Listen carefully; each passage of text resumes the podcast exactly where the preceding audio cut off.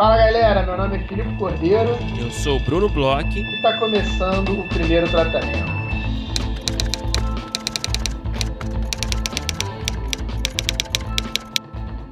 Fala, Brunão! Tudo bem? Olá, Filipe Cordeiro. Tudo bem, como você tá?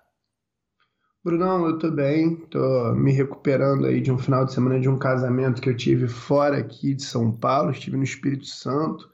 Tem muitos casamentos, um né, cara? É, ainda vou ter mais aí até o fim do ano, porque é, é que na verdade tá rolando uma espécie de é, wedding boom. Toda a galera que não pôde casar durante a pandemia, eu acho que conseguiu meio que se organizar para casar por agora, pelo menos da minha parte, assim. Cara, o seu calendário de casamentos tá parecendo na época do meu bar mitzvah, cara, no colégio. Que era, tipo, com 13 anos, né? Na sétima série, talvez, todo fim de semana tinha um bar mitzvah de alguém, cara. E tá cara, e o pior é que, que, assim, é... a galera tá numa moda, se bem que não ia fazer tanta diferença para mim, né? Porque eu tô aqui em São Paulo, normalmente os casamentos são no Rio. Mas de casar e aí eu tenho que viajar, então, sei lá, eu tive em Minas, agora eu tô no, eu vou, eu tive no Espírito Santo, aí vou pro Rio, para ir para Teresópolis. Caraca, Só tem amigo hotel. milionário também, né, Felipe Cordeiro? Ah, não sei se é o caso. Mas é tudo hotel e não sei o que, e presente. Cara, eu tô, tô... Vai quebrar, hein? Eu tô, eu tô numa situação meio periclitante aqui. Por isso, assim, que não, é... por isso que não é legal fazer muitas amizades, cara. É tipo, faz, sei lá, quatro amizades. e tá bom, cara, porque você deve ter o quê? Mais de 50 amizades próximas? Porque você é um cara popular, né? Não, amizade próxima não, né? Mas, mas sei lá, entre 10 e 20 talvez. Esse Isso é o é um problema, problema cara. Você pirou, mano. Você foi muito agradável. Verdade, Bruno. Você foi uma talvez, pessoa... talvez esse seja o erro. Eu... Você foi uma companhia muito, muito conveniente, muito divertida, muito confortável, né? E eu acho que está na hora de você começar a se rebelar, né? E quebrar Mas agora algumas que todo amizades. Mundo casou, tá casa, tipo, ainda não. É, a maioria já casou agora. E aí vai todo mundo ter filho daqui a pouco, aí você vai ter que gastar dinheiro com fralda. Cara, realmente, se eu fosse você, cara, eu cortava agora agora, para ontem, essas amizades. Eu acho que você tá certo, mas sabe qual é uma outra coisa boa que pode acontecer em vez de eu ter que cortar minhas amizades? Hum. As pessoas correrem e se inscreverem no PTC Lab, que é a última semana de inscrições. Peraí, você tá, agora você fez uma coisa inédita, Felipe Cordeiro. Você fez um link da sua, do seu drama pessoal, né? é, para as nossas iniciativas do primeiro tratamento. Parabéns! Para o mundo corporativo. Afinal, são essas iniciativas que fazem com que o podcast continue vivo. O que quer dizer também uhum. que são essas iniciativas que façam que o Filipe e o Bruno tenham também saúde financeira para conseguir fazer o podcast continuar vivo. Voltando ao assunto principal, última semana aí do PTC Lab, a gente já recebeu muitos projetos. A gente já recebeu bastante projeto legal. Uhum. Estamos recebendo. Estamos recebendo. Vamos receber mais aí até o fim da semana. É, quem está escutando na quarta, uma das dicas que a gente deu todos esses dias, que agora eu já nem sei se está valendo tanto, é tentar mandar o quanto antes, porque a gente está lendo de acordo com o que a gente está recebendo. É, Mas sim. a gente sabe que a galera deixa mais pro final, né, Bruno? É, a gente sabe, a gente não tem jeito, né? A gente é o que a gente é, a gente tenta melhorar, mas no fim do dia a gente vai voltar pros nossos defeitos, né? E a gente vai se inscrever nessas iniciativas, nesses concursos, laboratórios, tudo no último dia. Mas, enfim, se você conseguir se inscrever antes, é, vai ser é, um diferencial é, estamos recebendo aí muitos projetos, séries de comédia, séries de drama, todos para o PTC Lab, o primeiro laboratório de desenvolvimento de projetos de série do primeiro tratamento. As inscrições vão até o dia 29 de agosto, segunda-feira, então você tem ainda alguns dias para se inscrever. É, cara, a gente está cansado de falar aqui, mas a gente vale lembrar, como sempre, né, para dar informação completa, Esse laboratório vai ter consultoria de roteiro, vão ter masterclasses abertas a todos os inscritos, então mesmo que você não seja selecionado com o seu projeto, você poderá assistir por Zoom as masterclasses com Alice Marconi, Maurício Riso, Renata Misrahi. Vai ter consultoria de roteiro, como eu falei, com a gente, né? Eu e Filipe, com a Júlia Lortero e com o Rodrigo Castilho. Vai ter consultoria de produção com a Clélia Bessa e o Marcos Pierre. Vai ter um pitching final, é, ao final do, do laboratório, com players do mercado, pelo Zoom também, enfim um pouquinho de tudo, tudo focado em série. E, cara, é, a gente cansa de falar aqui também que a gente está super animado, a gente tem lido já os projetos, estão alto nível, viu? Eu tenho hum. achado altíssimo nível, é, loglines muito bem escritas, viu?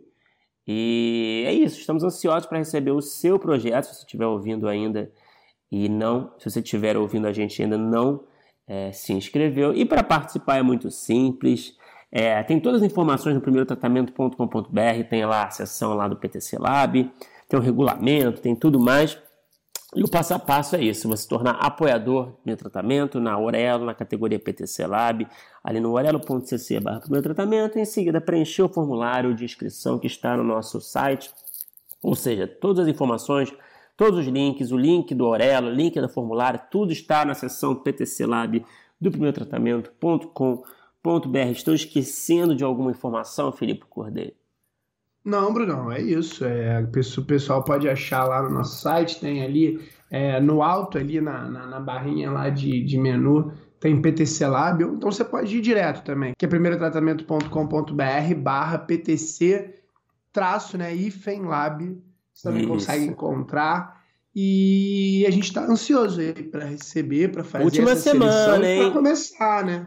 Última semana. começar também as, os encontros, Bruno, porque tem projetos que eu já estou de olho aqui, tem umas coisas que estão muito legais. A gente vai é, conversar ainda com umas pessoas que vão ser pré-selecionadas, né? Mas tô, tô animado, Bruno. Também estou. Agora, Filipe, antes a gente falar da nossa super convidada de hoje, é, vamos falar de alguma coisa aí que você tenha assistido. Eu sei que você separou uma dica aí diferente é, de um filme, se eu não me engano.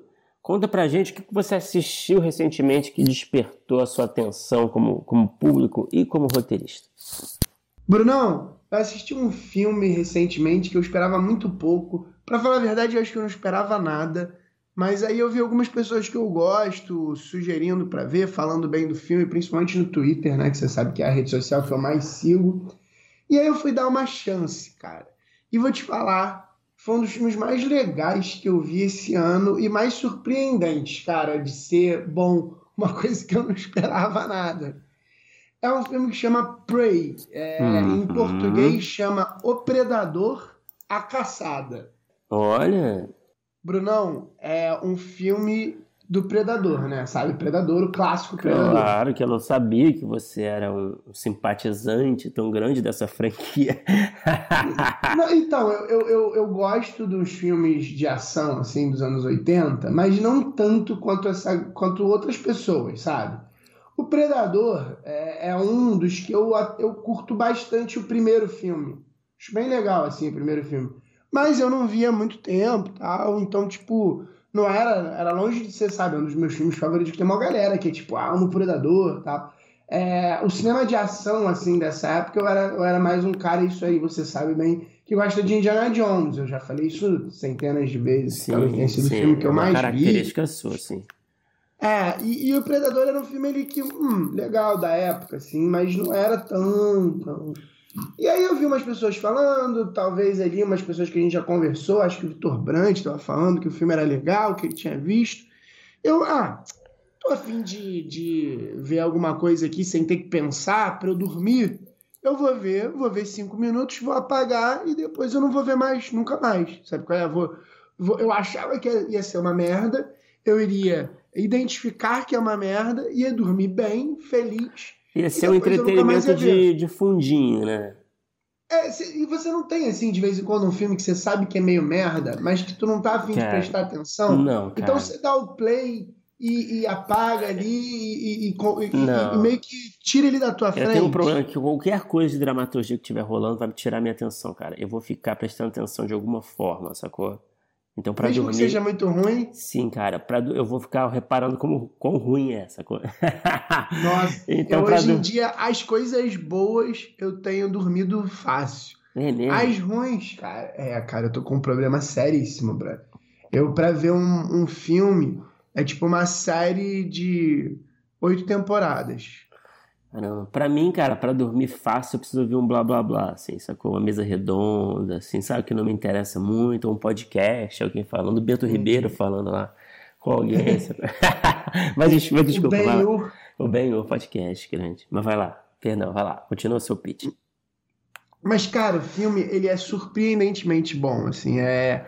A história, eu não sei se você já viu alguma coisa sobre o filme, mas é o seguinte, ele se passa em 1700 e, e alguma coisa, no... Eu, eu entendi que é no oeste americano, ou é ali na meiuca dos Estados Unidos, Uhum. é, que está ainda um, um Estados Unidos muito colonial, vamos dizer assim. Então você tem, você, você parte de uma tribo indígena, né, uma tribo Comanche, e ali no, no- na pradaria, sei lá qual é o nome daquela vegetação onde se passa o filme, que é uma das coisas super legais do filme. Ele tem um, um visual, ele tem uma coisa meio aquele filme do, do Leonardo DiCaprio, é, que ganhou, que ele ganhou o Sim, Oscar. o regresso. Como o regresso, ele tem uma coisa meio regresso, assim, é, de um lugar meio ali antigo, aqueles caras meio Sei. colonizadores no meio da, da floresta, que é uma floresta que às vezes é mais fechada, às vezes é mais aberta.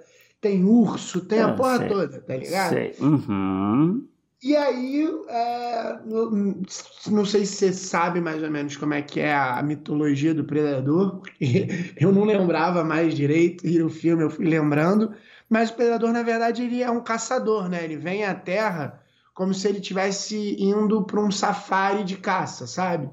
Uhum. E ele, é um- ele, ele tem uma espécie de conduta de caça que ele só caça é, predadores também, ou seres que causam algum tipo de ameaça. É como se você Uhum. estivesse fazendo uma caça esportiva e ele não vai caçar um gato doméstico, ele vai tentar caçar um leão na savana, entendeu? Uhum. E aí você tá ali numa tribo indígena que tem a personagem principal, é uma mulher que ela tá querendo se autoafirmar na tribo como uma caçadora, que é uma coisa rara. Então ela tá brigando ali com os índios homens, inclusive com o irmão dela, que é um cara que é irmão dela, é gente boa com ela, mas ao mesmo tempo é o maior caçador ali da tribo. Então ele ele ele bota ela de vez em quando no lugar dela, sabe? Ah, você é uma mulher coletora que cuida, sei lá, da saúde das pessoas, você não está pronta para isso tal. E ao mesmo tempo, além disso, ainda tem os colonos ali, aquela galera que está indo pro Velho Oeste americano. E, cara, um puta filme de ação, simples assim, mas com um roteiro muito bem escrito no seguinte sentido: ele não te joga nada é, na cara, ele, não, ele, não, ele, ele abraça os clichês de ação, mas sem ele ser tão clichê e com uma sutileza, assim, porque como eles são índios comanches, você tem muito pouco diálogo no filme. É um filme que Nossa, tem. interessante. é, ele não para para te explicar as coisas, ele tem muito imageticamente, você entende que ele está caçando é, o- os seres só quando estão atacando ele, você entende que ela está aprendendo coisas.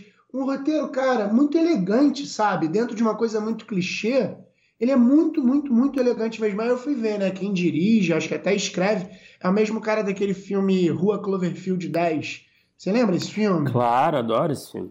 É um filme que eu acho muito, muito, muito bom. Que são, pô, basicamente três pessoas dentro de um bunker sem saber se tem ETs ou não do lado de fora. E aí, e aí isso foi uma das coisas que, que não me surpreendeu depois que eu vi de ter um, um- uma pessoa ou algumas pessoas tão fodas ali envolvidas com o filme. Porque ele, cara, tem uma, uma sutileza de roteiro, tem diálogos que não são aqueles diálogos ah, agora você vai ter que caçar não sei quem. Os personagens dele têm as embocaduras dele, tem uma jornada ali do herói bem desenhadinha, não inventa roda em nada, mas, cara, surpreendente algumas horas, porque você espera que vão ter clichês de ação e clichês do próprio Predador antigo, né, que os outros filmes tentaram fazer e tudo horrível. E ele subverte umas coisas Cara, uma das grandes surpresas desse ano, eu recomendo muito, cara. Caralho, cara, eu tava, eu tava, enquanto você tá falando, eu tava pesquisando aqui. Eu não, cara, eu, todo respeito, né? Enfim, eu já vi Predador, mas eu não, eu não tenho, assim, uma grande. grandes resquícios de memória, né? É, hum. qual é a, quais são os outros títulos? Tem um filme. Quantos filmes são? São cara, três filmes? Tem um monte. São quatro? Não, tem um monte de tem um monte de filme de Predador. Só o primeiro. Eu, eu vi o primeiro, o segundo. Tentei ver o, sei lá, Alien vs Predador. Mas o primeiro é tipo. É, é mais antigo, né? É com Schwarzenegger, não? Com Schwarzenegger. Eu, ah. eu, eu vou te falar, eu só considero mesmo o primeiro e esse bons. E o primeiro é um filme de seu tempo, né? Eu não. Eu faz muito tempo 87. que eu não vejo. Eu não, eu não sei como é que ele tá agora, porque eu lembro que o primeiro filme, ele é tipo bem é, testosterona daquela época, é, sabe? Pois São é. os caras os cara no meio da floresta tirando pra... mas é mas é legal o filme porque pelo que eu me lembro né, na época que eu vi eu, eu acho que eu revi que... quando eu era adolescente sabe eu vi umas duas três vezes já na minha vida mas a última vez que eu vi eu era adolescente é, eu lembro mais ou menos da história lembro dos acontecimentos legais mas tem um bom tempo aí que eu não vejo para dizer assim ah é bom pra caramba, sabe? Pra quem que é engraçado, não, sim, mas é engraçado que eu tava olhando aqui, realmente os outros filmes do Predador têm uma outra pegada, né? Do Cara, que essa do primeiro. São uma bosta. Todos os outros são uma bosta. É, mas é, mas é, mas é curioso, assim, me parece ter um, outra, um outro tom, assim, sabe?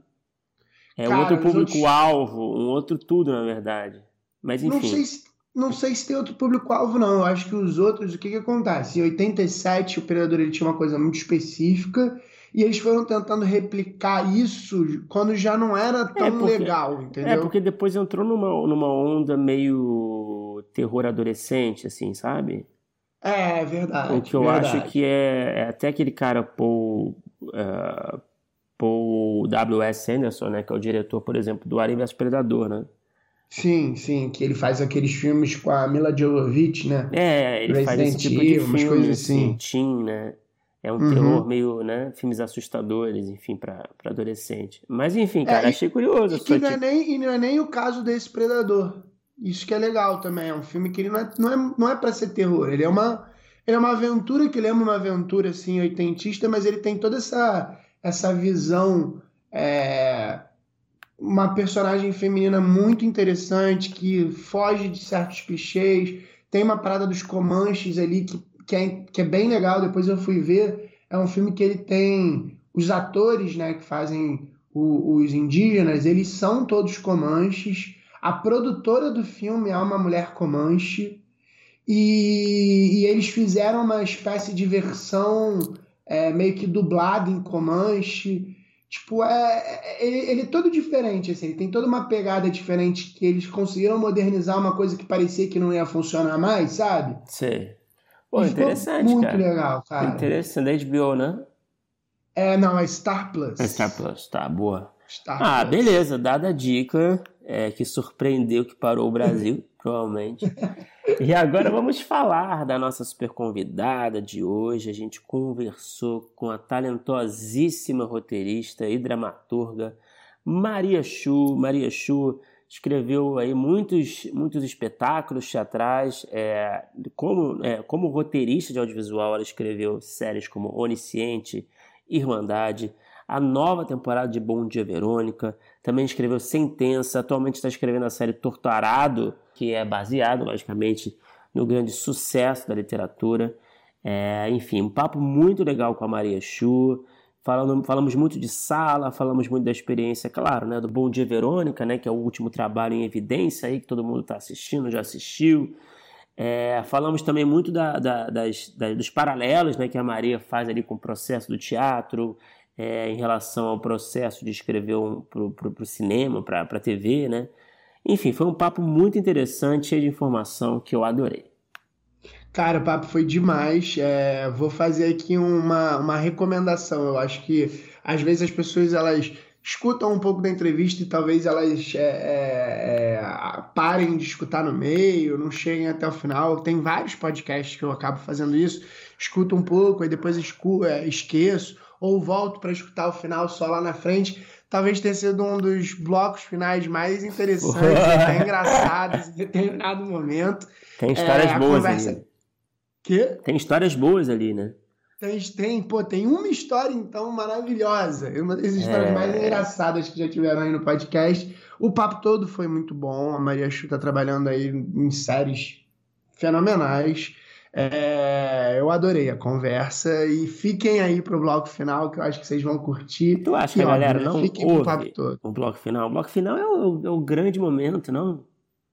Não sei, cara, porque tem podcast não, eu, eu tô falando da minha experiência com podcast, porque Sei. a gente nem tem muito bem essa métrica, né? É. Mas. Eu, eu, eu escutaria. Eu escutaria o bloco final sempre, porque é o que eu mais gosto de ouvir, assim, o pior roteiro que a pessoa escreveu, né, por exemplo. Mas enfim, vale super a pena. E é isso. Aproveite.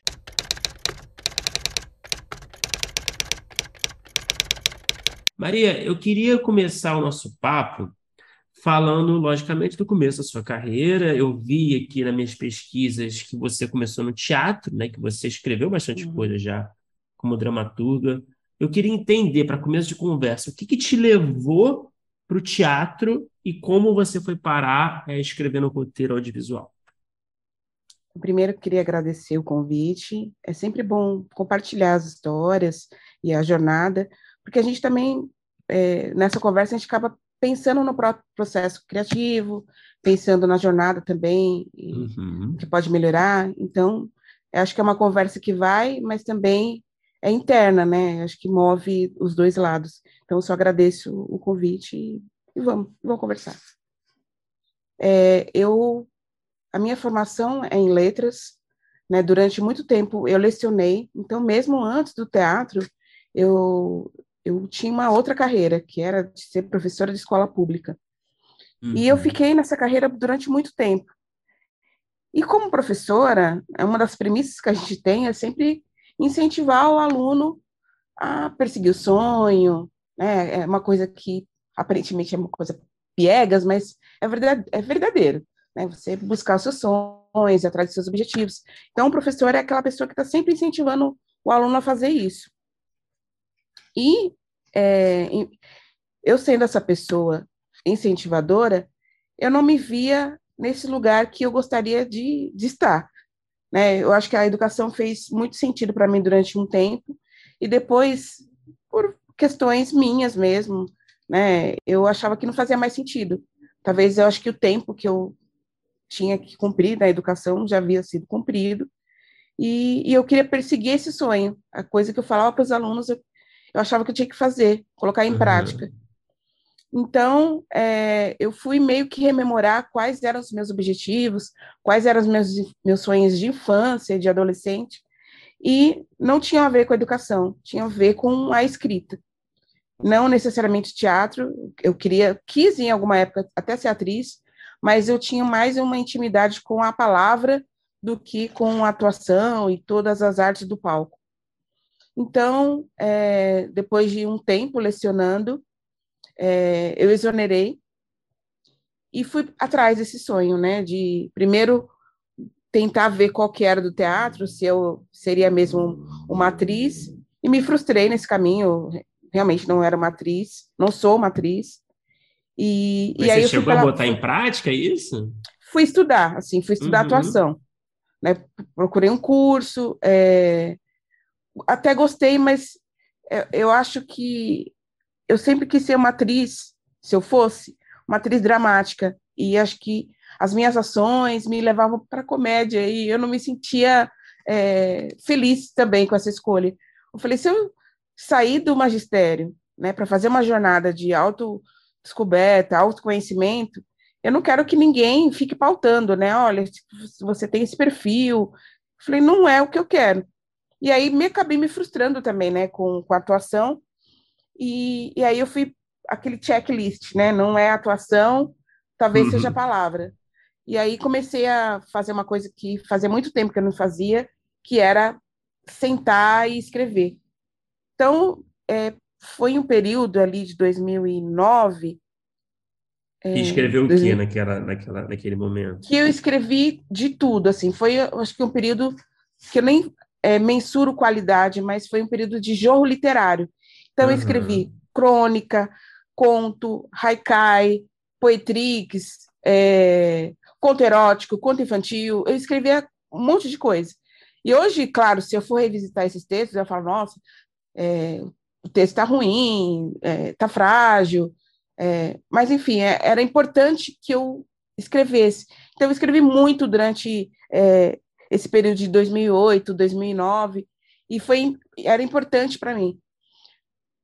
Até que eu encontrei um curso de dramaturgia na SP Escola de Teatro, e quando eu vi realmente essa palavra dramaturgia, né, para quem já tinha feito o curso de letras, falei, e estava nessa, nessa perseguição pela palavra e pela, pelo autoconhecimento, o teatro, falei, acho que é perfeito, né, porque é amalgamar as coisas que eu mais me interesso, porque é o teatro e a palavra, a escrita. E ingressei na, na SP Escola de Teatro em 2010, né, é um curso é, de dois anos, né, 2010 e 2011, e nesse período é, eu recebi um convite do, do, da Companhia Os Sátiros para eu participar do processo é, criativo deles, né, eu seria uma dramaturga que colaboraria com esse processo, como assistente. Só que o processo foi avançando, eu fui escrevendo, né, durante esse processo colaborativo com esse grupo, os Sátiros, e o diretor da época, que ainda, dizer, ainda é o diretor, né, o Rodolfo Garcia, o Rodolfo Garcia, ele falou: Ah, já que você está escrevendo é, muito do, do material aqui do Cabaré Extravagança, você vai assinar a dramaturgia, que não era o objetivo inicial. E foi assim que, em 2011, final de 2011, é, eu assinei minha primeira dramaturgia para teatro, assim, com muito medo, porque já era um grupo, é um grupo, né, já consagrado em São Paulo, mas deu tudo certo, porque a peça a gente estreou no final de 2011, ela ficou em cartaz 2012 praticamente todo na, na sede da companhia. 2013 ela foi para a Suécia, fez uma temporada lá, e foi minha primeira incursão pelo, pelo teatro, e a partir de então eu comecei a escrever peças e e me permane e permaneci escrevendo peças até hoje, né? Escrevo peças, mas a minha tive uma outra virada na vida, que foi essa entrada, né, para o mundo do, do roteiro audiovisual, que se deu é, por dois motivos. Um foi externo e o outro foi interno.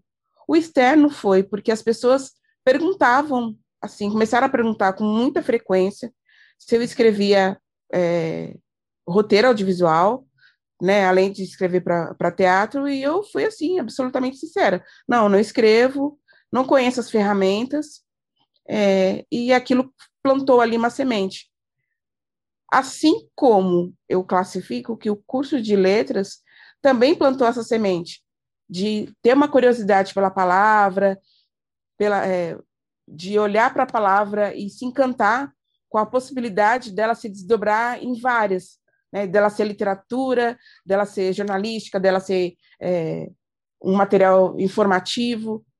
É, então, eu me desafiei a estudar roteiro audiovisual, né, fui fazer curso tal, porque eu queria entender é, a estrutura da, desse roteiro se era muito diferente de escrever para teatro. E hoje, assim, eu classifico que eu sendo dramaturga e eu sendo roteirista, é, é como se eu falasse dois idiomas diferentes. Então, para teatro, eu falo português e para escrever é como se eu falasse espanhol. Sim. Tem a mesma base, que é o latim uhum. ali, tem as similaridades, mas é, são linguagens diferentes. Né? Então, são para mim, são idiomas diferentes. E foi assim que eu entrei nesse mundo. Em 2018, não faz muito tempo, é, comecei a estudar no início de 2018 e o convite para uma sala de roteiro veio no final do, do, desse mesmo ano, que foi a sala do Onisciente, com o Pedro Aguilera, né, o mesmo criador do 3%. Ô Maria, você, é, a partir de quando você começou a trabalhar com roteiro audiovisual, Você também Uhum. continuou é, escrevendo para teatro? Você continuou também como dramaturga? Continuei e continuo. Né? Então tenho- você, você tem essas duas, é, esses dois pratos aí. E, e- escrever em outros formatos? Você continua também escrevendo crônicas? Ou a partir do momento que é, essa chave da, da, dramaturgia, do roteiro, é, entrou na sua vida, você, você se encontrou de vez e abandonou as outras formas de escrita? Eu não as abandonei, mas o que acontece hoje por conta de tempo, né, de, sabe que o processo de uma sala de roteiro, ele é muito intenso e às vezes a gente fica um período integral, às vezes em sala de roteiro, é, eu diminuí a frequência, mas não tem, acho que um mês, eu escrevi uma, um- uma carta, né, uma carta com esse formato literário, é, de uma proposta do SESC, é, Sesc das Artes, né, do circuito Sesc das Artes, que era a proposta de, de eu escrever uma carta para Carolina Maria de Jesus, né, o que eu gostaria de dizer para ela. Então, é uma carta que daqui a pouco vem a público, está circulando, né, eu estou até para receber os exemplares. Enfim, é, tem algumas publicações também em antologia de contos, mas a frequência é menor, realmente hoje ela é bem menor. Na pandemia eu escrevi é, um conto crônica que foi interpretado pela atriz Irene Ravache, de um projeto chamado Dizem que Falam que não sei o que, era esse era o nome do projeto, mas assim, esses convites, essa escrita, ela é bem menor. Agora, a dramaturgia, é, eu continuo mais ativa. Vou estrear é, esse ano mais uma peça, o ano que vem mais uma. Pô, legal. E eu, eu até te perguntei isso porque eu queria saber uma coisa, até uma coisa que a gente já, é, quando a gente tem pessoas aqui que escrevem para diversos tipos de formatos diferentes, é uma coisa que às Uhum. vezes eu fico curioso. É, quando você tem é, uma ideia, e, e eu acho que uma parte da sua resposta foi interessante até para falar um pouco sobre isso, quando você disse ali que é como se falasse duas línguas diferentes, com uma mesma matriz. Mas quando você tem uma ideia, você é, costuma já pensar essa ideia para qual formato você vai querer escrever?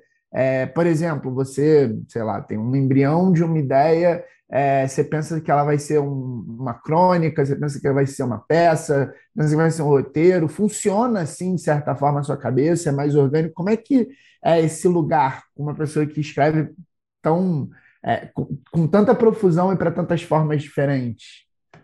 É, eu acho que no começo, né, antes desse- desse- do, do roteiro audiovisual surgir na minha vida, era mais direcionado. Qualquer material que eu visse, eu sempre pensava em primeira, em primeiro plano, pensava no conto. Falei, "Ah, acho que isso dá um conto ou uma crônica, no máximo. É, acho que eram esses meus direcionamentos. Agora, eu sempre penso é, no, no fôlego dessa, dessa narrativa. Então, por exemplo, é, eu gosto de escrever, às vezes, na rede social, alguma coisinha boba, é, cotidiana, e eu vejo que aquilo não é um, um traço, assim, de um, de um recorte de uma realidade. Então, é, é uma crônica, e que só se interessa ali, naquele tempo e espaço. Então, é, é um material para crônica.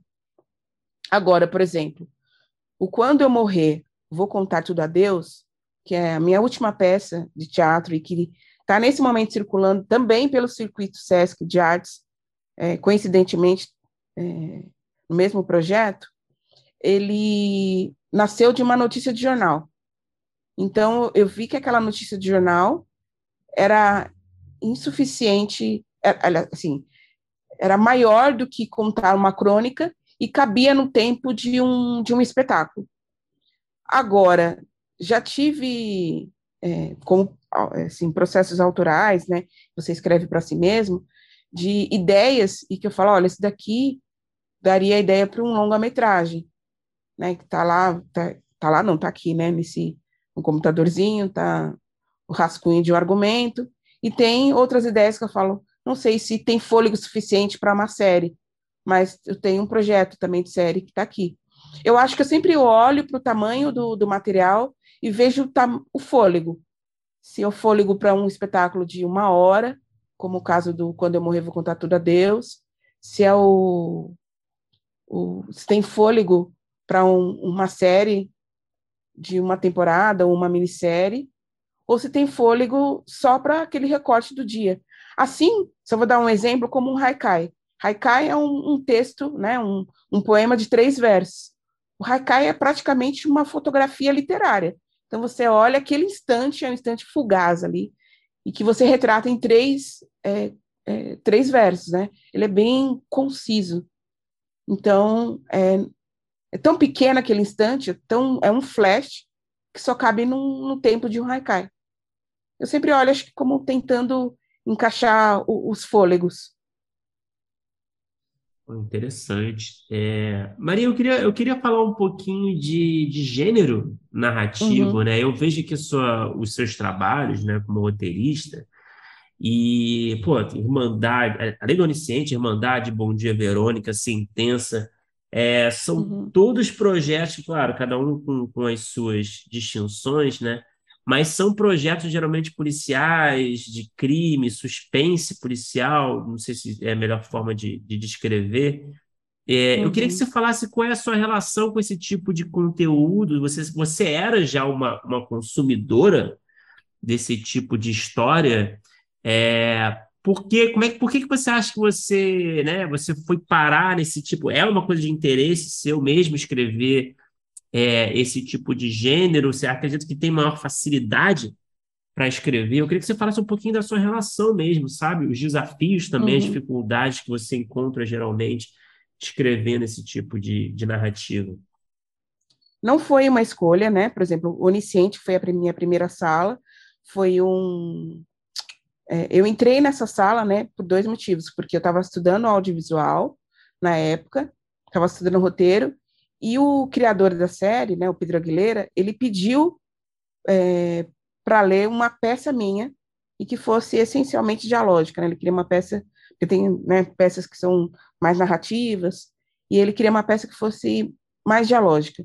E aí eu mostrei para ele, ele uma peça minha que se chama Sobre Alices, e ele leu, gostou da qualidade dos diálogos, acredito, e da, da, da estrutura narrativa, né? Só ele pode dizer realmente né, o que, que chamou atenção. E, e aí eu integrei o, o, time de roteiristas.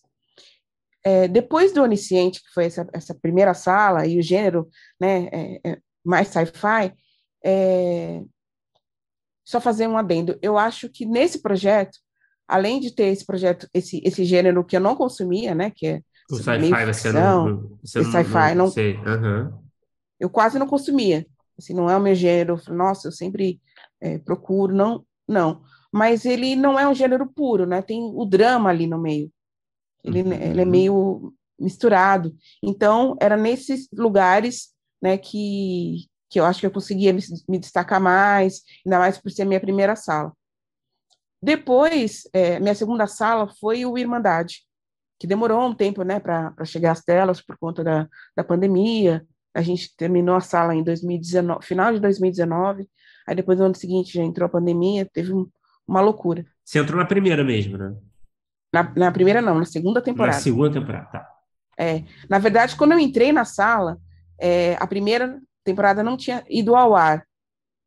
Ah, é, tá. Faltavam, assim, não sei se era um mês, um mês e meio para a primeira temporada chegar na Netflix mas a gente já estava trabalhando na segunda. É, o que eu me, me amparei no, no, Irmandade foram duas coisas também. Foi essa narrativa negra, né, de entender esses personagens, as suas é, de, é, subjetividades, as suas camadas. E aí eu me senti, no projeto de Irmandade, que era o segundo, procurar consumir e ler mais sobre o gênero, o, o thriller porque eu sentia que, ao contrário do que eu escrevia é, como contista, como cronista, era e é uma, uma escrita muito mais apertada. O ritmo é, é muito mais apertado e, e, urgente, né? O tamanho das cenas é menor. É, então, eu tive essa dificuldade de entender essa, essa estrutura. Lógico que você tem uma equipe, né? Você não trabalha sozinha e, e também, assim como o, o próprio Onisciente e todas as séries, nunca é um gênero puro, né? Você tem sempre tem aqueles momentos de drama e que você consegue expandir mais. E foi assim que eu comecei a estudar mesmo. Eu falei, eu preciso entender como é que é essa estrutura, essa escrita, que tem um ritmo diferente do que eu estou acostumada a escrever. Depois é, tem essa coisa dos ganchos muito presentes Isso. também, né? Que acho é, que é uma é. característica é. fundamental, né? Que é difícil também, né? Do, é, uma, é uma parte muito importante, né? Do... É, e eu acho que se eu não tivesse passado é, por essas salas que você escreveu, que são, né, gênero policial, série de tribunal, enfim, é, essas que você escreveu, é, o Irmandade foi, assim, o lugar que eu mais aprendi sobre ganchos, né? Porque é sempre é, é, é uma cena que você precisa dar, entendeu? Esse punch, né? Esse esse impacto, né? Que, que a cena causa. É, tem um desenho de cena, né? Porque é sempre uma virada o tempo todo. É, é trabalhar com a emoção e com a adrenalina o tempo todo. Então a gente escreve também com essa adrenalina.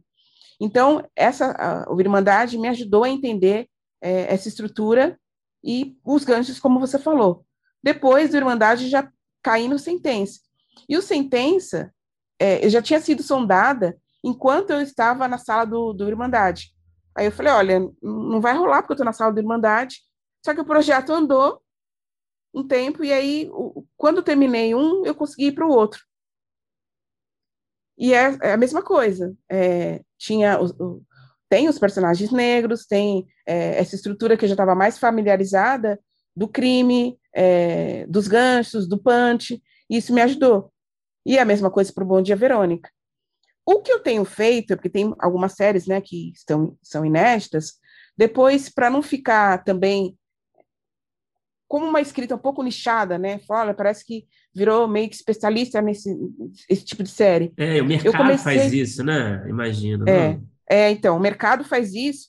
E aí, quando eu tive essa possibilidade, porque depois de algumas salas, é, os convites começaram a chegar com mais frequência. É, assim, a cartela de, de, de, de convites começou a se ampliar um pouquinho. E aí, por conta disso, eu comecei a conseguir escolher. Então, é, depois de salas muito densas, né, porque o Irmandade é muito denso, o Sentença é muito denso, falei, nossa, eu preciso fazer uma outra coisa, é, preciso fazer infantil. E aí eu consegui fazer uma coisa que eu queria, que era fazer uma escrita é, de uma série infanto-juvenil, na verdade, que é o que está inédito ainda, né, que é o Frangin Milena, que vai ser para a HBO Max, ah, né, com uma parceria com o Maurício de Souza Produções, Instituto Serra Pilheira, é, e aí tem um, é um outro universo, e que eu queria, porque você fica meses, né, é, com esse corpo rígido, com essa, com essa escrita mais dura, é, com essa pesquisa também mais cruel, né, porque escrever é, por Irmandade tem que pesquisar sobre crime o tempo todo, e aí eu queria ir para esse para um outro universo. Aí fui fazer é, Franjinha e Milena né, no, no, mundo da ciência, que vai, acho que será agora o ano que vem também pela HBO Max. E assim, conforme essa cartela foi aumentando, eu tento, né, tenho buscado é, essas alternativas. Faz uma série de, com um gênero, depois com outro, né, atualmente estou fazendo no Autor Tarado, que é um drama, é um drama né, baseado na obra do, uhum. do Itamar Vieira Júnior, que é um que é baseado também no livro, né, que tem uma outra tem uma outra estrutura, mas também é, ter passado por essas salas, repito, ter passado por essas salas, entendido a estrutura e, e a questão dos ganchos, são ganchos muito semelhantes, porque o espectador vai querer ver aquele outro episódio e ele precisa de uma motivação, ele precisa de algo que prenda. Então, é, eu aprendi nessas salas e tenho aprendido, né? Não aprendi totalmente, tenho aprendido, é sempre um processo de aprendizado, sempre, né? Profundo. Maria, eu vou aproveitar que você falou do torturado, que era uma pergunta que eu ia fazer até um pouco mais para frente, e eu uhum. queria saber um pouco mais sobre esse projeto. Um, a primeira é, tem o do Maurício de Souza, né, que é, de certa forma é uma adaptação, mas eu imagino que seja um pouco mais de, de, de personagens. Eu queria saber uhum. se é a uhum. primeira adaptação assim de livro que você faz, se você já adaptou, por exemplo, alguma coisa que você escreveu é, uhum. ou se essa é a primeira de um outro autor. E trata trata-se de um livro muito muito muito famoso, né? Um livro que, uhum. que teve um destaque, pelo menos entre é, é, o meio literário, é, muito grande nesses últimos tempos. Eu imagino até que tenha uma certa responsabilidade de adaptar uma obra tão é, grandiosa assim como Torturado. Eu queria saber como é que está é, sendo encarar esse projeto. Sim.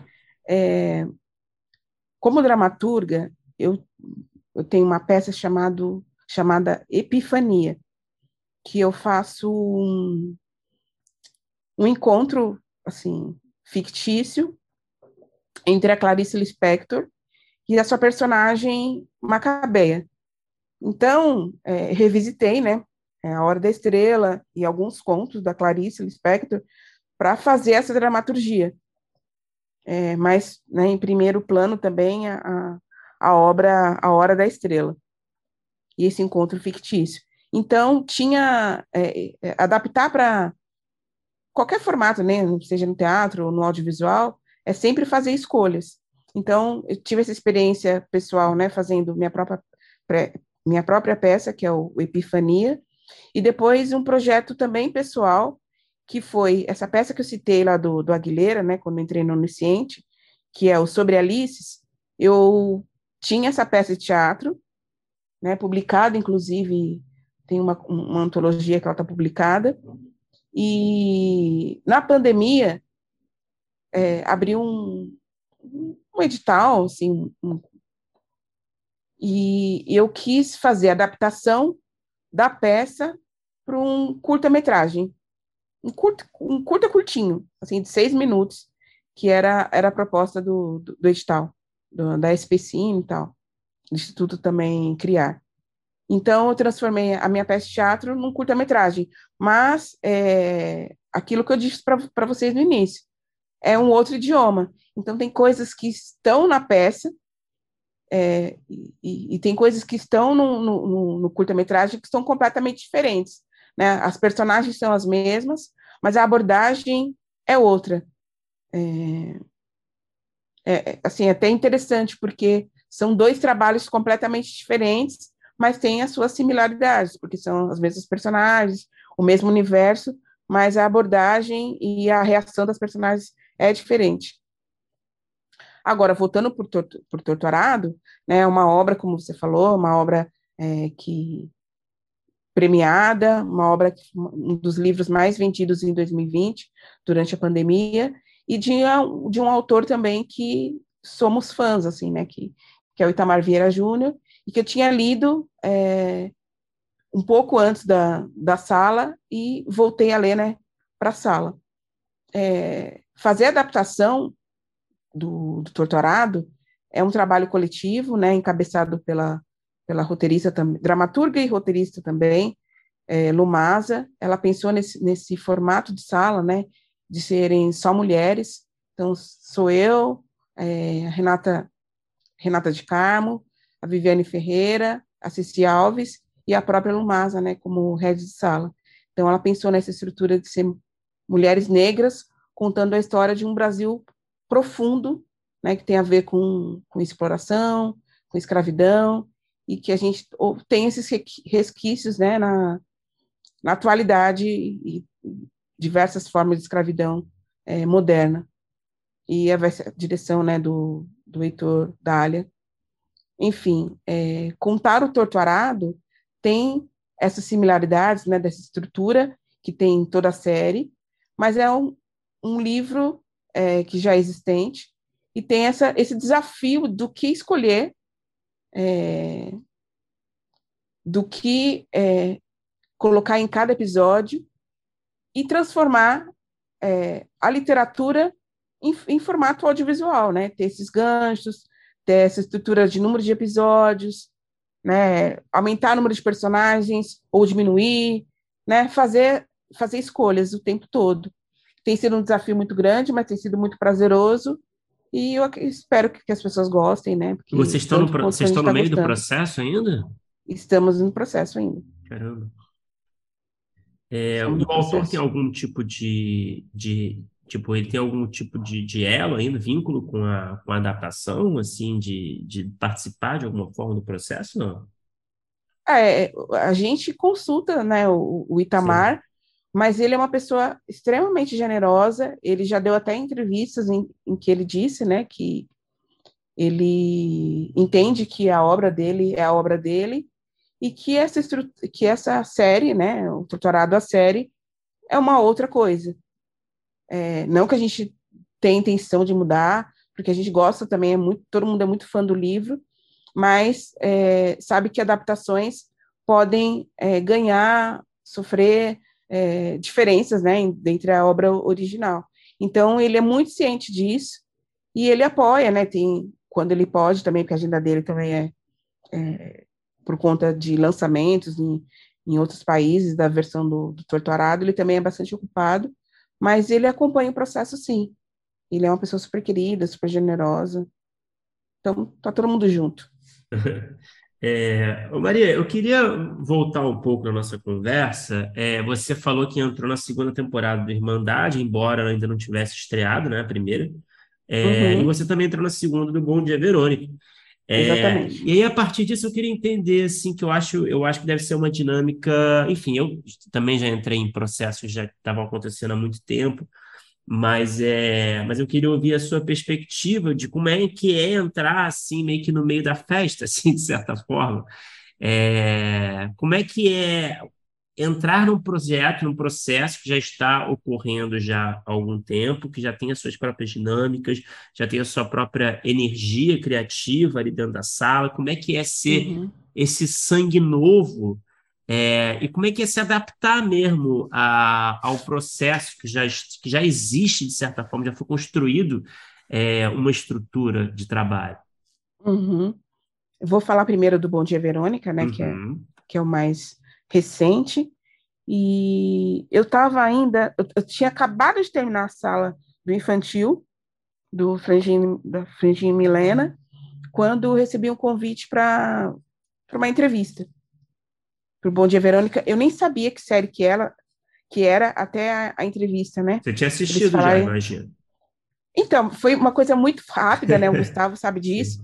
Eu estava é, é, terminando a sala, ele me ligou e falou assim: olha, a gente queria saber se você tem interesse em participar de uma entrevista, de uma série que a gente não pode falar ainda, mas é, a gente queria saber, né, dos seus trabalhos como roteirista e tal. E eu falei, tá, top. Que horas? Ah, tipo assim, daqui a pouco. Foi assim, no mesmo dia, assim. Questão de. Isso, tipo, era 11 da manhã e uma hora da tarde eu estava na entrevista. E aí, no meio da entrevista, ele falou: Olha, a série é Bom Dia Verônica. Você assistiu, né? Que tinha fazia pouco tempo que estava no, no catálogo. Uhum. E, por sorte, assim, eu tinha assistido e tinha, acho que como muitas pessoas, né, virado fã.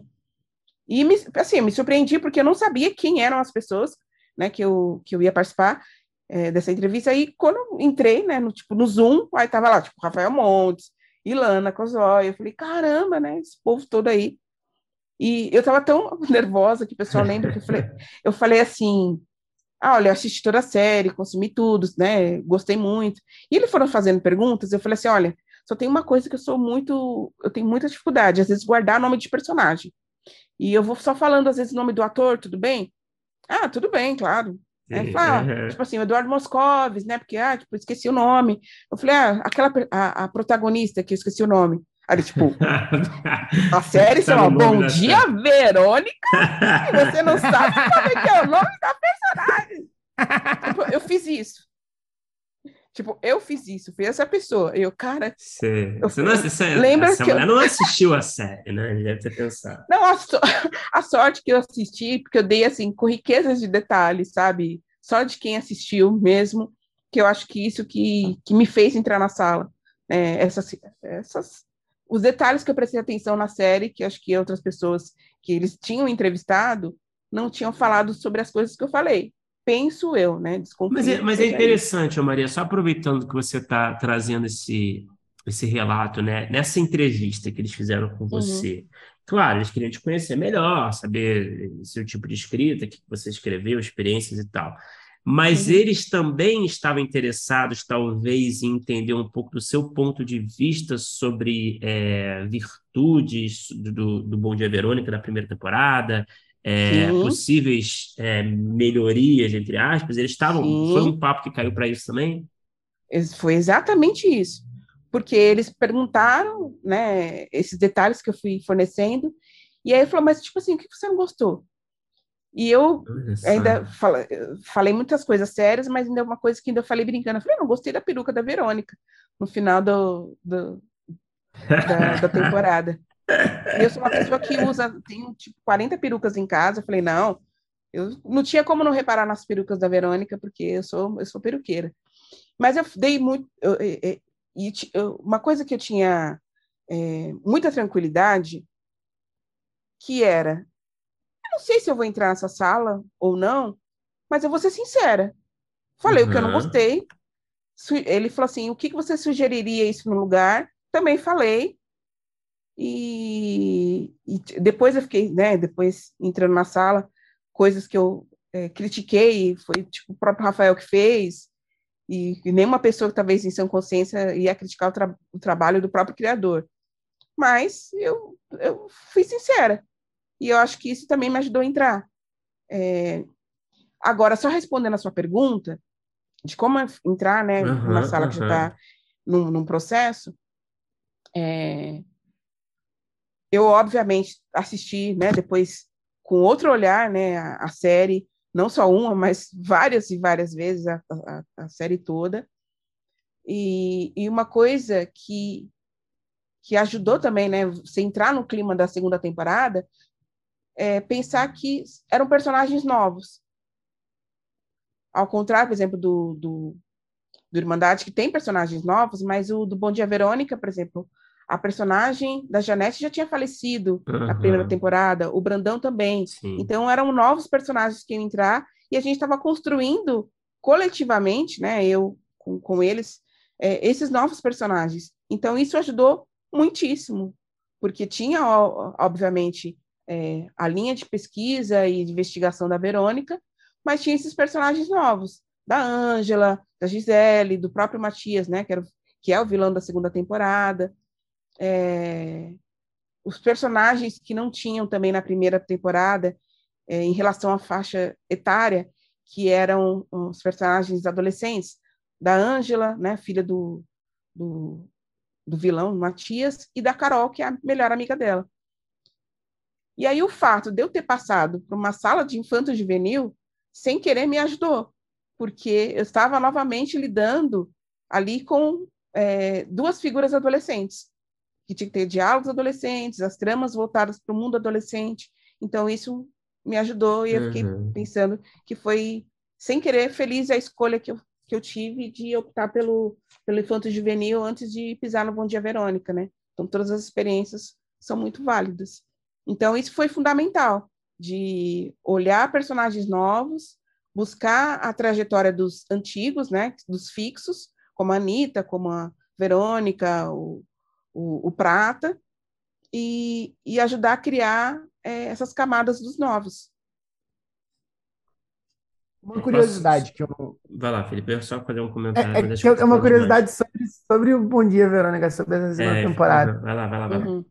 É, é, vou, é, a sala já tinha bem claro a ideia desses personagens novos, é, ou você entra e vocês têm um trabalho grande de, de descobrir essa história da segunda temporada dos personagens óbvios, é, dos personagens novos, óbvio, né? Que a gente uhum. já com certeza tinha ali a narrativa da Verônica. É, eu acho que tem, acho não, certamente tinha já, né, a, o arco que o Rafael e que a Ilana criaram, né, do, desses personagens, somente do Matias, né, e da, da, da, família Carneiro, né, Matias, Ângela e Gisele, né, o que, que eles queriam contar é, com essa família e a relação deles com a máfia, mas é, havia, havia, né, e houve muito espaço para a criação, né, qual, até da, da importância e da, do tamanho dessa dessa relação do, do missionário com a máfia. Então, isso foi também ganhando espaço na, na discussão da sala de roteiro. Então tem, teve muito espaço realmente para criação. Rafael é uma pessoa com uma, com uma escuta gigante, assim. É, ele escreve absurd, absurdamente, não só quantidade como qualidade, mas ele tem essa escuta muito aberta. Eu lembro quando a gente estava escrevendo o episódio 4, que eu abri o episódio 4, mas abri depois todo mundo mexe coletivamente, né? Eu abri o, o episódio 4 e eu liguei para ele e falei assim, Rafa, eu acho que não está funcionando. Em estrutura, eu acho que não está legal. E isso eu já estava assim, tipo, terminando de escrever. E ele falou, imagina, tipo, voltou no outro dia na sala e quase derrubou o episódio todo, vamos fazer tudo de novo até ficar bom e e, e mexer porque Voltaram não pode escaleta, estar, né? É, vamos uhum. voltar assim. Não pode sentir que está ruim de abrir o episódio. Então, ele é essa pessoa que, que escuta, não é? Eu, eu poderia falar, olha, mas a gente já mexeu tanto, né, nessas caletas, discutiu tanto, e como é que a gente vai mexer nessa altura do campeonato? E com ele não teve essa, vamos mexer e vamos até ficar satisfatório para todo mundo. Eu ia fazer um comentário só, porque eu adorei a primeira temporada, eu tô vendo a segunda ainda, né, tô, tô no meio, uhum. mas é eu fiquei assim, quando acabou a primeira temporada, eu fiquei pensando, porra, a história da Janete e do Brandão é tão impactante, né? Uhum, é, uhum. E é tão. Enfim, eu achei a melhor coisa disparada, assim, da primeira temporada, na verdade. Uhum. Eu fiquei muito mais interessado por aquele drama doméstico, aquele abuso doméstico, é, do que do que a própria conspiração da Verônica investigando lá, a polícia, babá.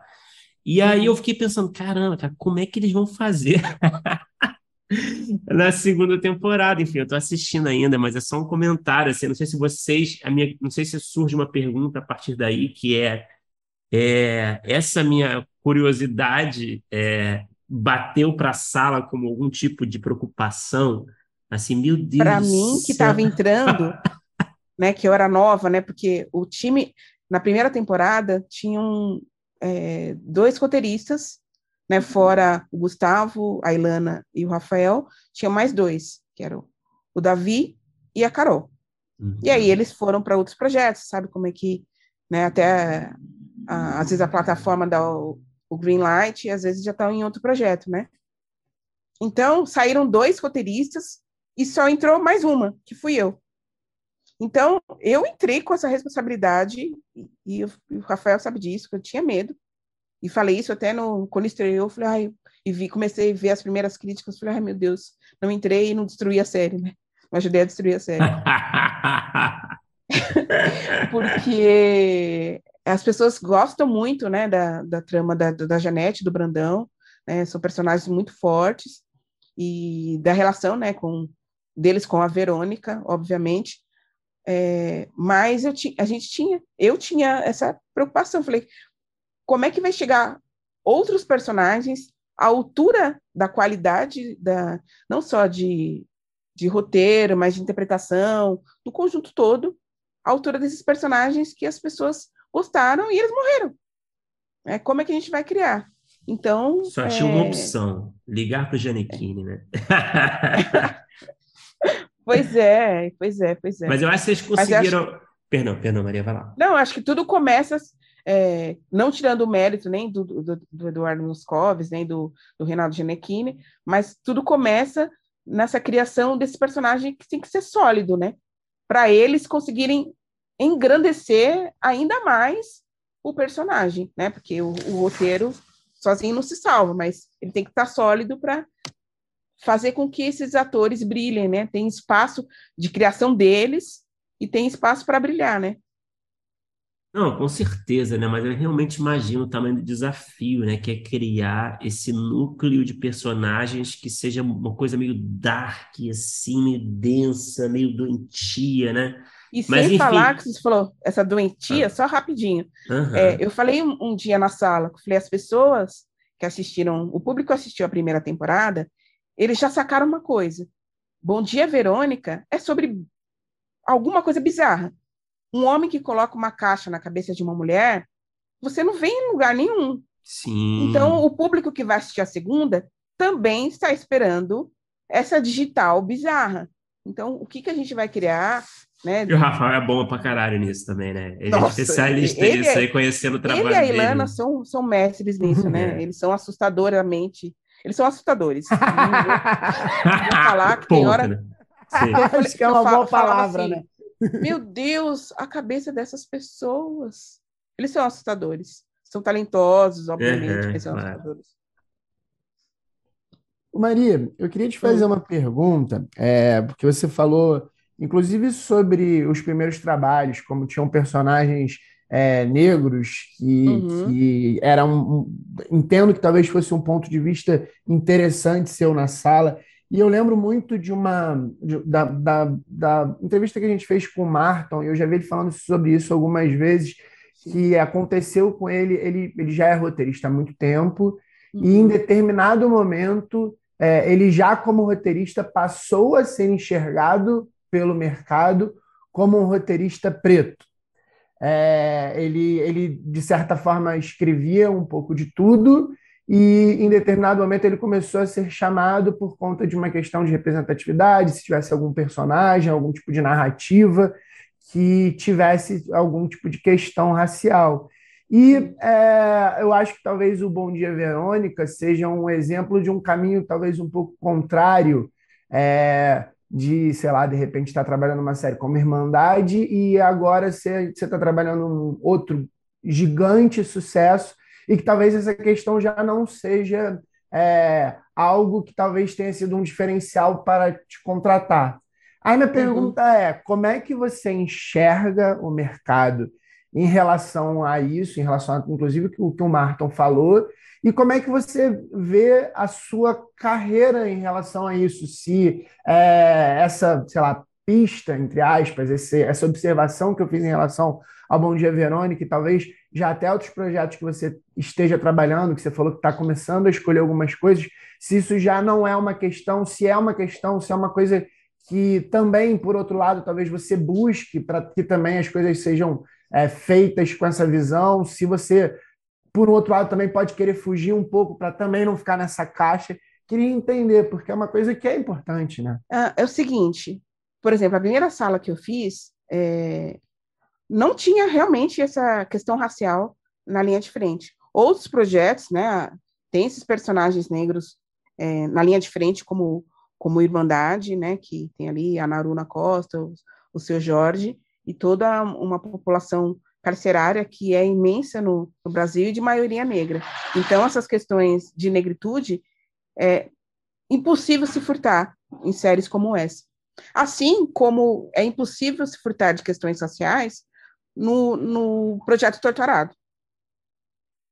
Agora, é, uma coisa que, que eu já falei aqui e que talvez sirva também para ilustrar a questão racial é um pouco de direcionamento de carreira. É, claro, né, que estou falando de já de um lugar de um pequeno privilégio de escolha, porque hoje eu não quero que minha carreira e que, que meu nome, que a minha imagem, seja atrelada à questão racial. Então, vamos chamar a roteirista Maria Chu, porque temos um personagem negro e ela precisa resolver. Porque a gente percebe que, às vezes, o, mer algum, o mercado não, mas em, em alguns projetos, tende a levar a gente para esse caminho, como se a gente fosse roteirista barra consultora do, do projeto. Então, falar, olha, será que a questão racial aqui está tá em ordem? Está tudo certo? Não estamos cometendo deslizes? Óbvio que eu vou olhar, né? Eu estou ali e eu sou uma mulher negra no mundo e isso é imutável. Mas, quando eu falo que, que eu tenho direcionado, é porque eu sou uma mulher negra, sim, a questão racial para mim é importante, sim, mas, antes de tudo, eu sou uma roteirista. Então, eu, eu não sei falar apenas da questão racial, eu não me preocupo apenas com a questão racial e quero que isso seja, seja levado em conta quando eu estou trabalhando.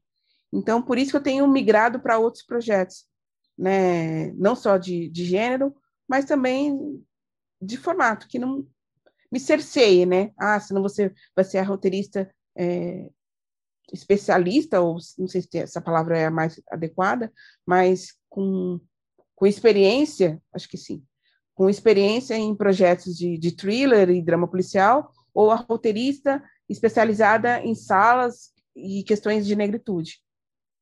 É, eu não quero me, nichar, sabe? Uhum. Tem uma, uma frase da, da, da Bell Hooks, o estudo da Bell, que é uma estudiosa, e ela fala que durante muito tempo as pessoas negras elas não podiam olhar nos olhos dos senhores de escravos, né? Porque elas eram castigadas. Né? O simples fato de olhar, você podia ser mutilada, a pessoa negra escravizada podia ser mutilada, podia ser castigada, podia ser morta, em casos mais extremos.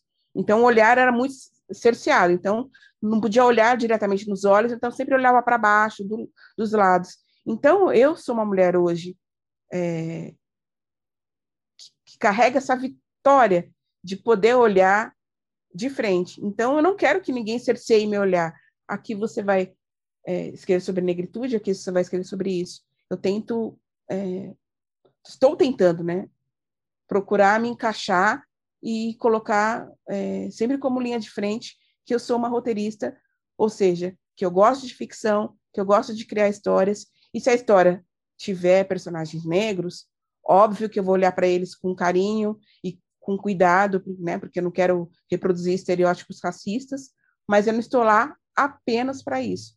Eu estou para contribuir, assim como os meus colegas e as minhas colegas, para a estrutura da série e para a narrativa como um todo. Oh, perfeito, Maria. Maria, antes da gente ir para o bloco final, né?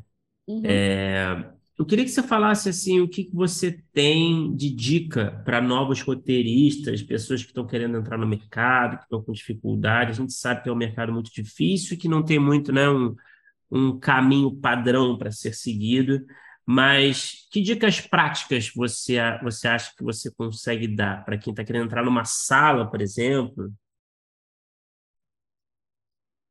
É, as pessoas perguntam sobre a minha jornada e eu costumo dizer que o meu caso ele beira quase a exceção, porque raramente, né, e eu sei desse tamanho do meu, desse meu privilégio, né, dentro de, de uma estrutura de privilégio, porque o, eu sendo uma pessoa negra, né, o, o mercado de audiovisual não é, não é entre aspas, para mim, como o maior dos privilégios. Né? O privilégio é sempre uma pessoa que, sei lá, que, que estudou, fez faculdade de cinema e que tem muitos contatos, ou que é herdeiro, ou que é, enfim, tem uma condição financeira melhor, né?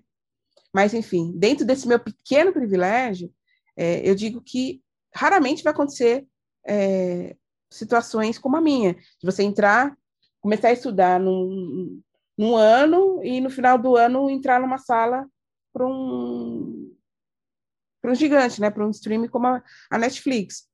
Mas é, talvez as pessoas esqueçam de olhar que antes de eu ser roteirista, eu tinha 10 anos ali batalhando uhum. para as minhas escritas. Então, quando eu falo de, dessa batalha, eu digo que é, é importante para quem está iniciando criar um nome, criar um nome com as ferramentas que conseguir. Então, seja escrevendo curta-metragem e fazendo com que as pessoas é, é, liguem o seu nome, né, a, a função de roteirista, falar, aquela pessoa escreve. É, participando de festivais, talvez seja o caminho, porque as pessoas estão ali e olhando, falando, olha, aquela pessoa ali escreve, né, tem, e está fazendo network o tempo todo. Né? Aquela pessoa, é, ela escreve crônica ou ela escreve nas redes sociais, ela é muito ativa. Acho que o importante, não só escrever, que é fundamental, e colocar o seu, o seu material no mundo, é ser visto. É ser visto, circular pelos lugares e fazer muito network. Porque as pessoas não vão lembrar de você com o seu texto, roteiro, texto, enfim, genial, guardado na gaveta. Porque as pessoas não vão saber que ele é genial. E ele também não vai ser genial porque vai ser o primeiro.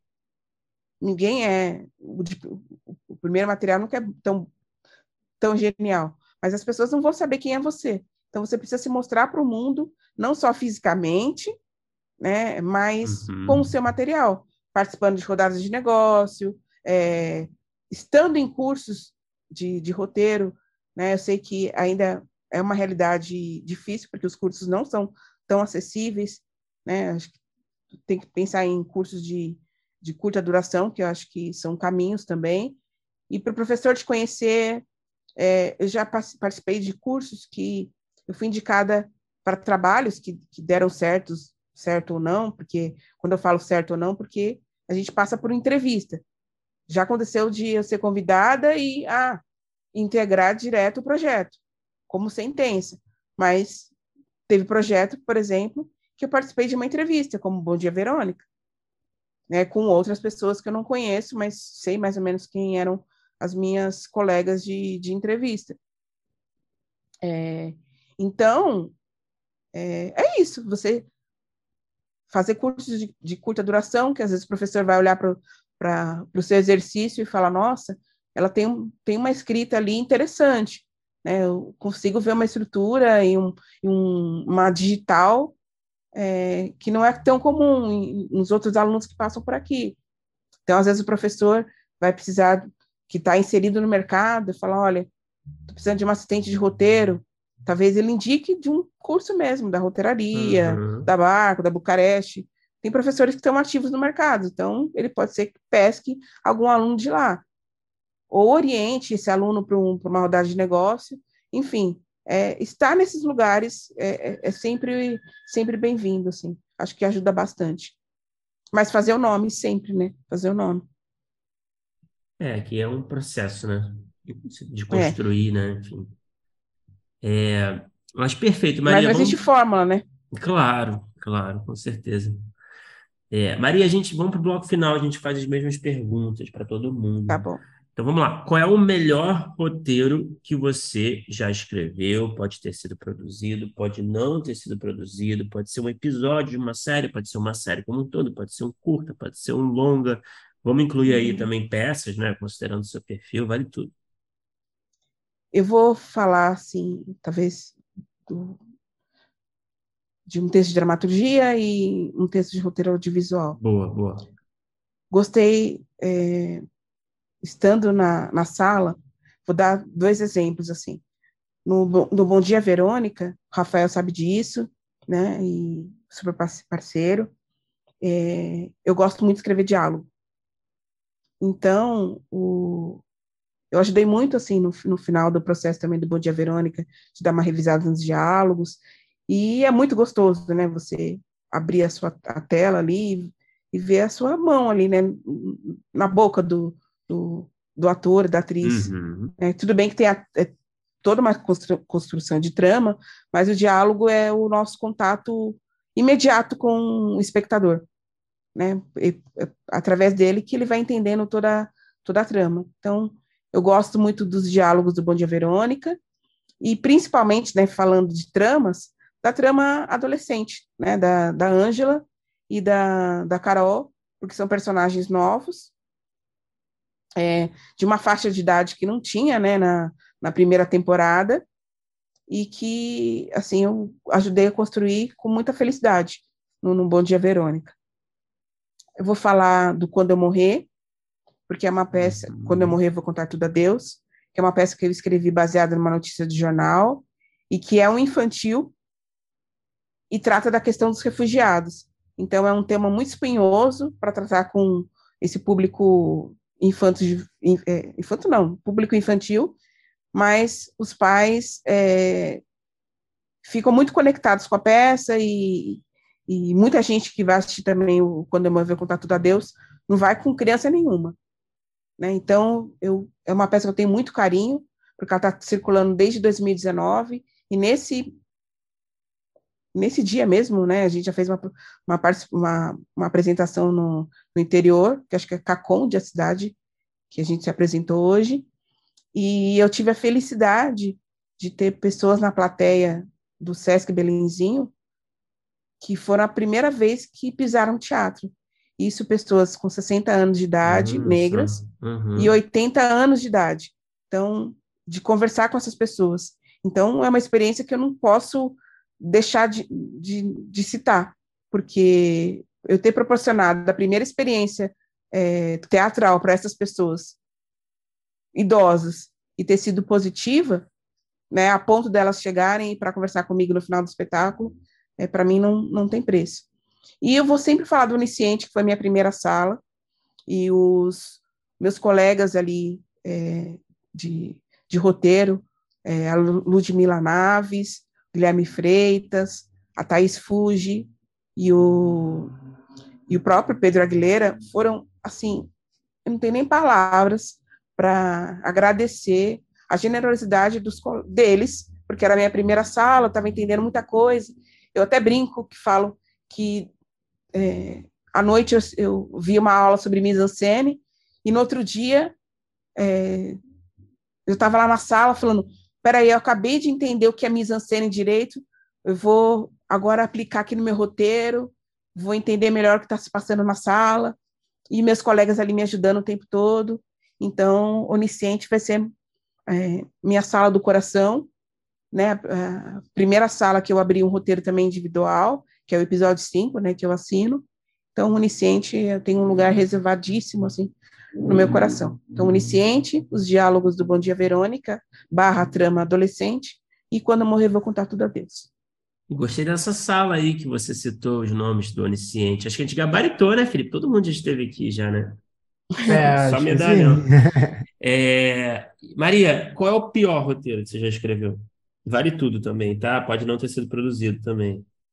Tá, o pior roteiro que eu escrevi foi baseado numa notícia de jornal em que uma mulher tinha sido sequestrada e ela tinha, é, durante esse sequestro, sequestro na rua mesmo, sequestro entre aspas, não foi sequestro, acho que não é a melhor palavra. Ela foi assaltada e, a, durante, e ela, durante esse assalto, ela estava com o celular na mão. E aí ela aproveita que está com o celular na mão e, e manda uma mensagem para a psicóloga dela falando que ela não pode ir na consulta porque ela está naquele momento sendo sequestrada assaltada, enfim. Isso foi a pior coisa que eu escrevi e não ah, pretendo voltar para esse material. Mas e aí, o que acontece depois? Porque, na verdade, a gente vai entendendo que ela não queria ir pra, de jeito nenhum para essa consulta. Uhum. Porque é meio uma fuga, assim, né? Terapia uhum. é, é, fuga.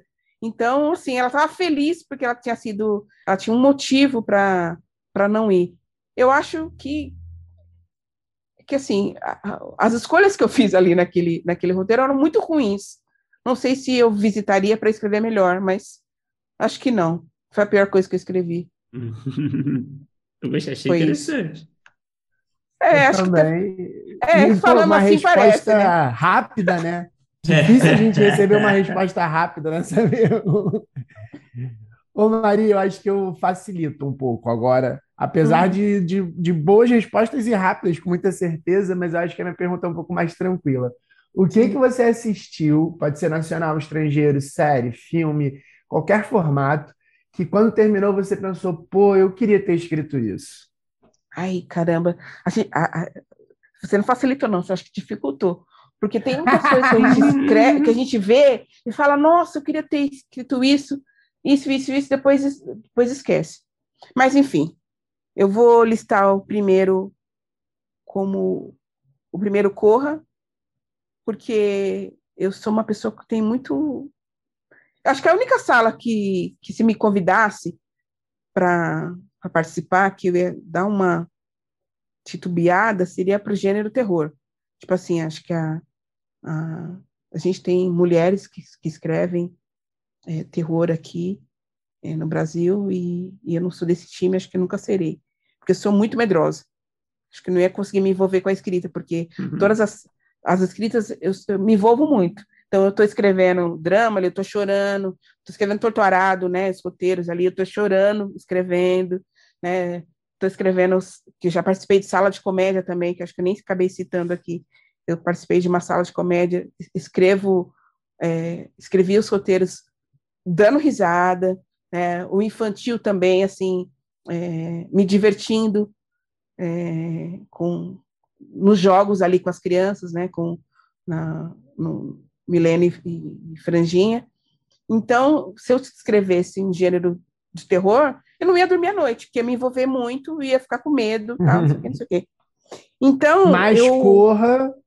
Mais corra, exatamente por isso, por ele fazer essa essa genialidade, né?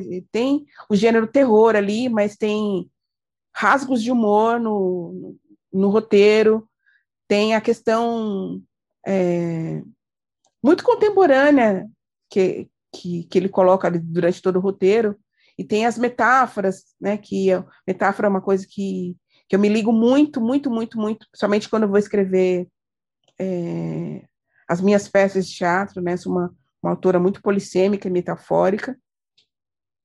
É, então, Jordan Peele, assim, depois do Corra, eu falei, caramba, é possível, né? Acho que escrever um roteiro sem eu ficar com medo.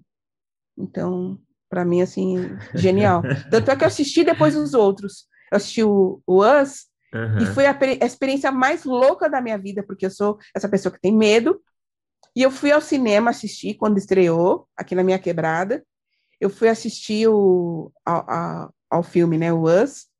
Comprei o ingresso, tipo, duas horas da tarde, hum, né, na época estava em exibição, acho que em 2018, 2019, não lembro quando foi. Eu comprei ingresso, sentei e eu era a única pessoa da, da sala de cinema. Eu assistindo sozinha, Us, até que no meio do filme o, a pessoa, um funcionário de cinema, chega e era uma mulher, né? Para mudar o ar-condicionado, para baixar, assim, estava meio gelada a sala. Só que eu olhei para ela, cara, ela era tipo é. tipo eu. eu achei que era tipo assim. Estava dentro do filme. Eu vou morrer agora, entendeu? Que meu duplo chegou. Eu falei, ai, papai, a sua filha está pronta para morrer. Porque eu falei, só tem eu no cinema. Entre uma mulher negra, gorda, me parece comigo. Hoje o dia da alegria, né? E foi a experiência mais louca da minha, da minha vida, só que eu sou capricorniana, porque eu assisti o filme todo com medo. Essa mulher veio, eu dei um berrão na sala, mas tudo bem, só tinha eu. A mulher saiu correndo, tipo assim, melhor não mexer com ela, né? Mas eu sou capricorniana, eu falei, eu paguei o ingresso, não vou sair da sala, não, vou ficar aqui até o final. Assistindo com medo sozinha, mas eu paguei. Né? Então, meio Július, assim. Pô, demais. Você, você chegou. Esse, esse novo filme, o Nope, já estreou já? Acho que aqui nas salas do Brasil não, né? É, é tipo alguma coisa de. Lá fora, só. Né? De, é. Tô curioso. De não olhar para o alto, acho que é um título mais, mais, mais ou menos assim. Mas eu quero assistir. Curioso Nossa, deve ser ótimo. É, eu acho que é meio sci-fi agora, né? É, coisa de ET, né? É, opa. é, adoro.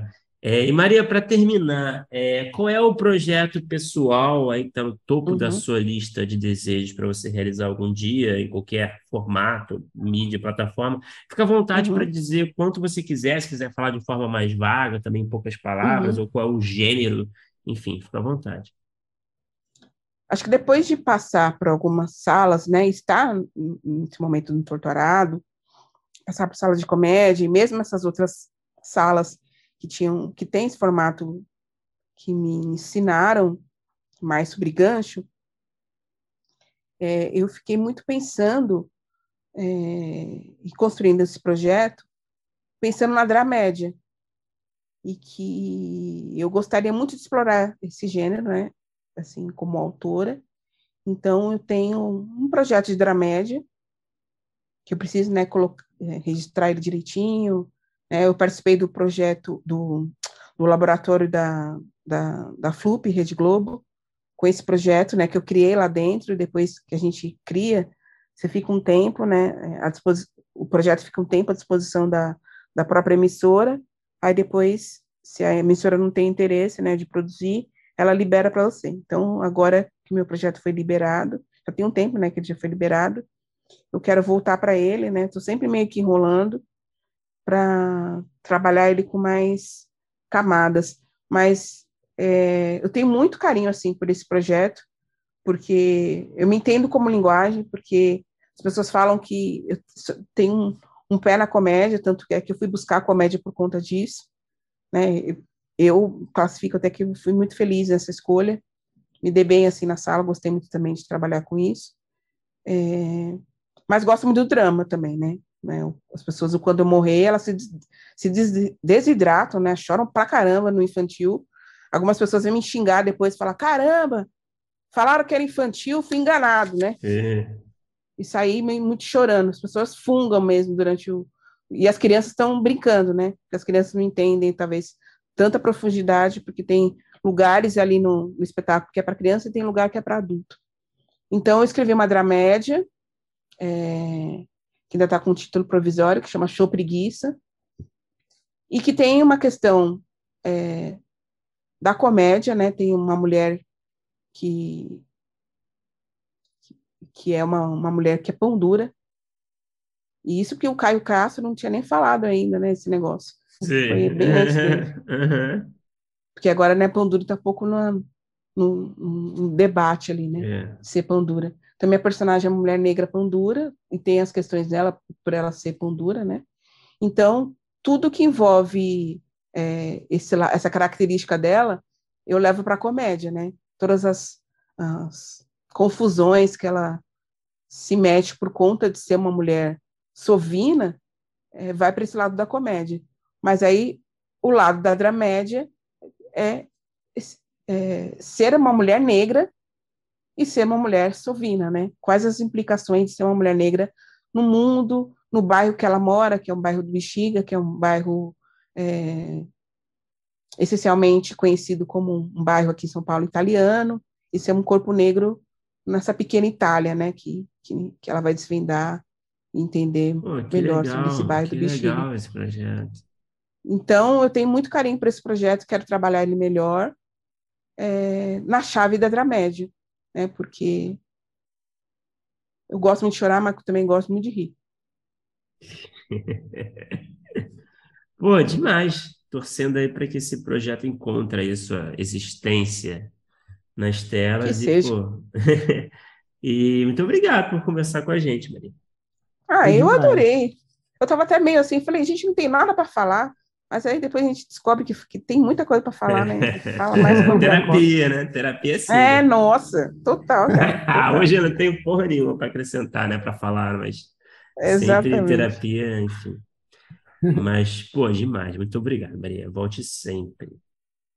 Agradeço e desejo assim, vida longa para o projeto, que é, tenha sempre espaço para vocês é, discutirem é, sobre o audiovisual, sobre, sobre mercado, sobre séries, para fomentar também, né, é, essas é, mais produções nacionais, né, porque a gente fala às vezes tantas produções estrangeiras, é, e eu não estou falando puxando saco do Bom Dia Verônica, porque eu estou nesse projeto, mas pensar que um projeto como Bom Dia Verônica, né, é, alcançou o top 10 mundial, global, é, dentro da plataforma, é uma coisa que a gente tem que celebrar, não individualmente, né? Eu, Rafael, Ilana, Gustavo, blá blá, blá e Fernando, mas e a equipe toda, mas como o Brasil, assim, né? Nossas, as nossas produções elas têm espaço para chegar, né?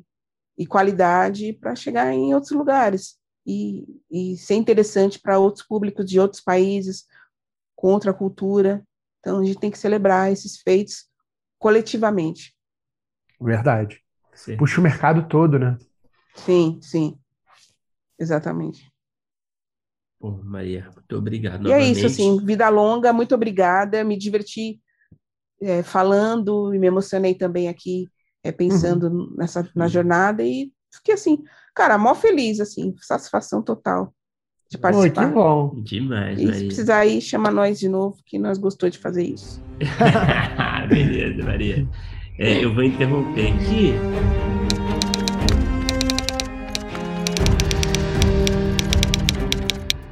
Opa, chegou até aqui? Muito obrigado por escutar. Conheça a nossa campanha de apoio na Aurelo em escute.orelo.audio barra primeiro tratamento. Por lá você pode ganhar recompensas exclusivas e nos ajudar a continuar conversando com os nossos roteiristas favoritos. Tem dicas, comentários ou sugestões? Fala com a gente pelas nossas redes sociais e não se esqueça de assinar o feed do primeiro tratamento pela Aurelo. Até a próxima!